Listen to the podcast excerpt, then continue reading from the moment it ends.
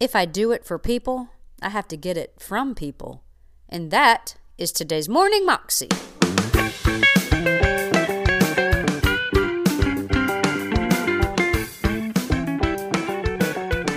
Welcome to the Morning Moxie Show. I am your host, Alicia Sharp, and today we have Steven Furtick again, and he's talking to us about how if we do things for people, basically our reward will be from people. If we do something to please someone and when they respond in a positive way, that is our reward. But God wants us to do things for His glory and not caring about what people think, but only caring really about what Jesus thinks because He is the ultimate reward. Here's Steven. Your reason determines your reward. Well, I feel like preaching that. And if the reason I'm doing it is to be seen, then that's my reward. So if they see me, and if they say that I did it good, then that's my reward. But if I have a deeper reason, then I have a greater reward. And here's a game changer for me. I have this like Sunday school way that I see the Bible sometimes that messes me up because like I imagine stuff like when it says your reward in heaven or your reward from your father. I always used to picture like a, a corner of heaven where there was like pots of gold. It was like more like uh, Lucky Charms and leprechauns than the Bible, but it was like it was like these big rewards in heaven, treasures in heaven. But you know, I'm probably not going to need gold in heaven because up there it's called gravel. You see what I'm saying? Like there's not a value, a monetary value. It's like V-Bucks in heaven. So it's not going to really buy anything. But now I'm realizing that this is not a passage about, hey, man, give. And then when you get to heaven, it's going to be like, you know, your Uber is going to be a Maybach. It's not like, it's not about getting this reward in another place. It's about getting it from another place. Then your father, this was the key to unlocking the scripture for me. It said, He sees what is done in secret. That used to scare me. Oh, God is watching me all the time. Ah, ah. But now I see that it means He's keeping score. And that means nobody else gets to. And when I live that way, there is a certain validation that only comes from Him and living according to the values that He's given to me, and the world can't give that. And when I'm not living in alignment with that, then I get the car, and the car is my reward. And when the, the smell of the car is gone, then so is the, the thrill of owning it. If I, if I, if I do it for people, then I have to get it from people. One scripture I like to think about when I'm having a pity party is one time when Paul was talking about preaching the gospel. And in certain situations, Paul would say, Don't pay me. I don't want any money from you. I want something from, from God. And he, he wasn't always doing that, but when he explained it to the church at Corinth in 1 Corinthians 9, he goes, uh, Hey, I got nothing to brag about. I preach because I'm compelled. In other words, God called me to do this, so I almost have to do it. But if I do it out of obligation, then it's just a discharge. But if I, I do it like it's a privilege, then it's a reward. So the revelation for me was that my reason determines my reward. So if I'm doing this for you, then you hold my reward. But if I'm doing this for him,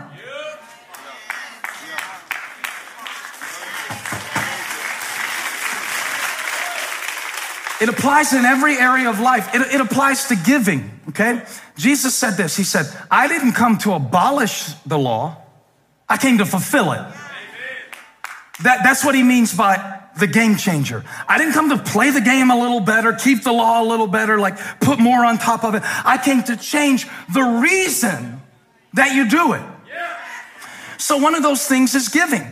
In, in the Old Testament, you would see an obligatory system of giving where I bring the tithe because I have to, or else I'm under a curse. And so I bring God the first fruits of my produce and the, and, and the first fruits of my, of all of my increase because I have to. It is obligation oriented. That's how most of us live. But grace changes the game. Jesus said, I didn't come to abolish it, but to fulfill it. In other words, I came to give you a different reason. Now it's not that I'm doing it because I've got to. I, am doing it because of the grace of God. Am I saying this right, Lord?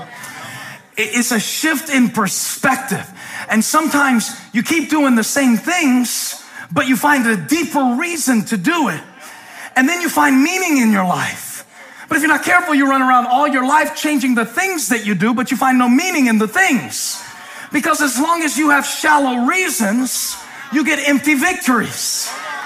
But when your reason gets deeper, when you start saying, you know what, I'm giving to God, I'm serving God, not because I have to, or not because people might notice, or not because I'm gonna go to hell if I don't, but just He's been good to me. Just because I know that my Redeemer lives. That's why.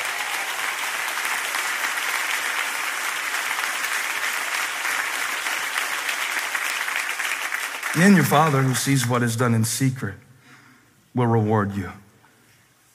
Whatever is your reason controls your reward. You believe that? You believe that if you have a devotion just so you can post on Instagram that you had it with a picture of your coffee mug sitting next to Colossians chapter 3 verse 7. Do you believe me that if that's why you did it, that's what you get out of it? And when it only gets 12 likes, don't cry because I preached Matthew 6, 1 through 4, and I told you that if that is your reason, then that is your reward. I, I see it like a game show in my mind. Tell them what they've won. You know? It's like, you know, absolutely nothing because you did it for the reason. And people will go, I left that church. Why'd you leave that church? Because I got burned. So, were you in the cooking ministry? Does it, you see the scar? Is it nasty? I get it. We get hurt. But sometimes the reason that we got hurt is because in our heart, what we needed from people was too much. And we shouldn't have been doing it for people to begin with. Oh, the applause died down by 73%. It always happens when you challenge the values. And I noticed a trend in my preaching a couple years ago that bothered me, so I've been, I've been working on it where I was, I was preaching a sort of theology that was a little perverted in this way, not on purpose, but you just shift toward it. You say, uh, if you will, God will, and um, God's gonna, and, and you fill in the blanks, you know, like, if you obey God in this area of your life, it will produce a blessing. So it was a cause and effect. What I'm coming to understand is while that's true on the surface, the real blessing is built into the process. The real blessing is built in. When he says, don't let your left hand know what your right hand is doing when you give, that means that it ought to be so automatic because you've operated out of your values to the point like, like these guitar players. Is there a guitar anywhere around here? When they play, there's got to be one, right, LJ? when they play, they don't have to think about, I would play Y'all Talk Dirty to Me by Poison, but that's not appropriate for church. That's the first song I learned though. That's what I think about when I see electric guitar. They do this with the right hand and this with the left hand. But they don't See, these hands, these hands, if I've done that enough, this hand is going, and this hand is going, And the left hand, what is this? Glycerine by Bush, I think I'm playing. of all the songs. Child of the 90s. And if you've done it enough, it's not even a thing. And Jesus said, I would like for you to get to the point where my grace has changed you enough that you don't have to you don't have to think about it or pray about it. God, should I give to further your gospel in the earth? I just need a sign. How about your common sense? And so he challenges my values. That was Steven Furtick, and you can find that clip on YouTube if you search under Steven Furtick, This Changes the Game. You can find out more information also about him at stevenfurtick.com. Hope you have a great day, and I will see you tomorrow. God bless.